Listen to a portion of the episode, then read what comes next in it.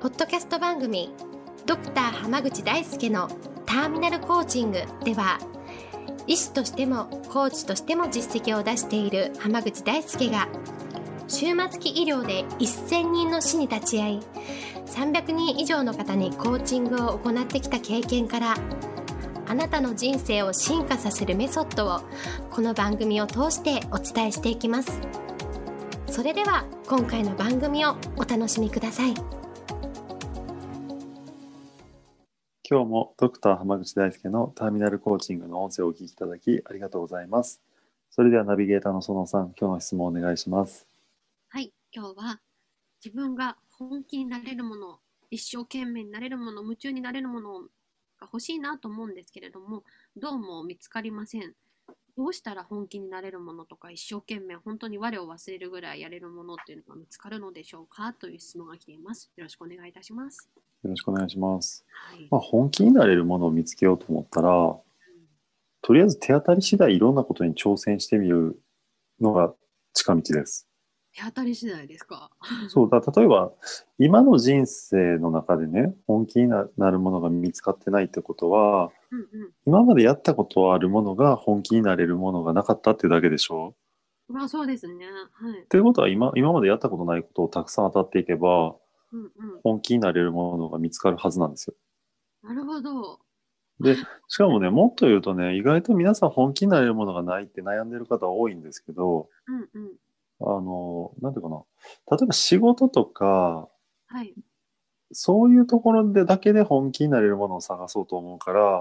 うんなかなか出会えないんですけど、例えばねこうつい僕なんかだったらうんついつい面白い漫画を読んでたら朝になっちゃったとかあ、はいはい。そうすごい面白いドラマを見てたらあの連続ドラマとかは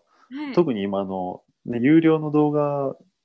コンテンツとかいっぱいあったりするじゃないですか。うんうん。あります。ああいうのを見て、ああいうのでドラマを一気に見てたら朝になっちゃったとかって、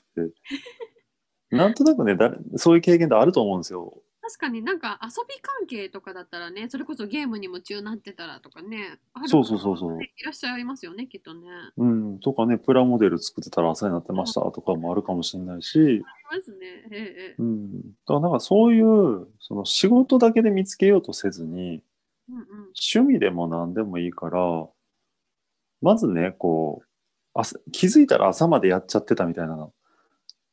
を見つけるのが大事なんですよ。なるほどです。はいはい。で、その時の朝までやっちゃってた感覚っていうのを、まずね、しっかりと体に染み込ませるっていうのが大事で、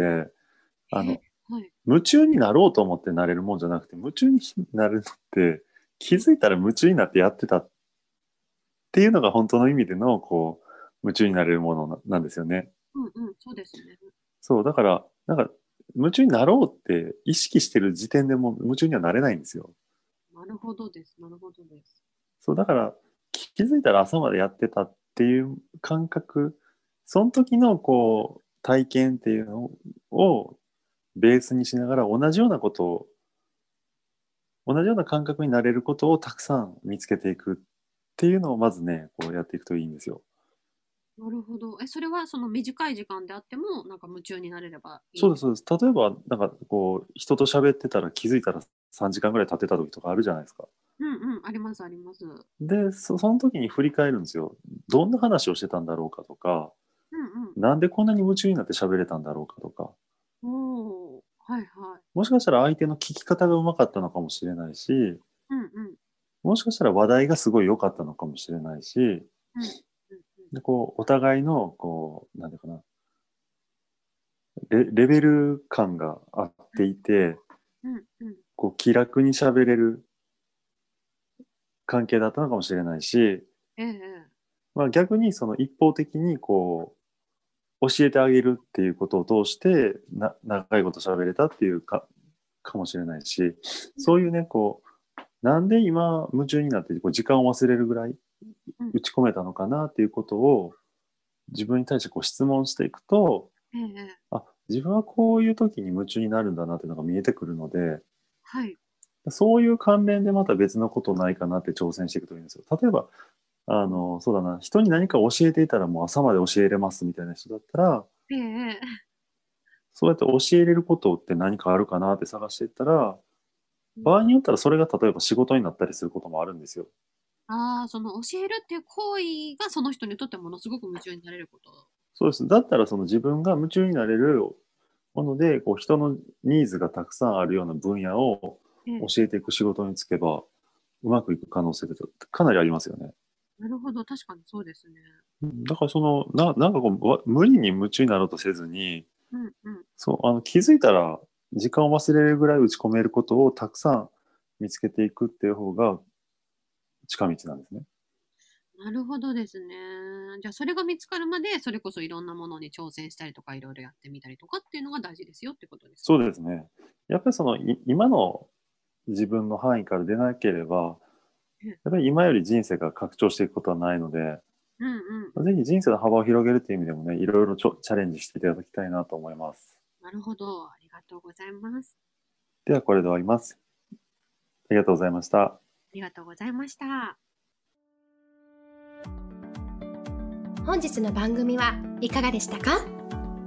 番組ではドクター濱口大輔に聞いてみたいことを募集していますご質問は d a i s u k e h a m a g u c h i c o m 大輔濱口 .com の問い合わせから受け付けていますまたこのオフィシャルウェブサイトでは無料メルマガやブログを配信中です次回も楽しみにお待ちください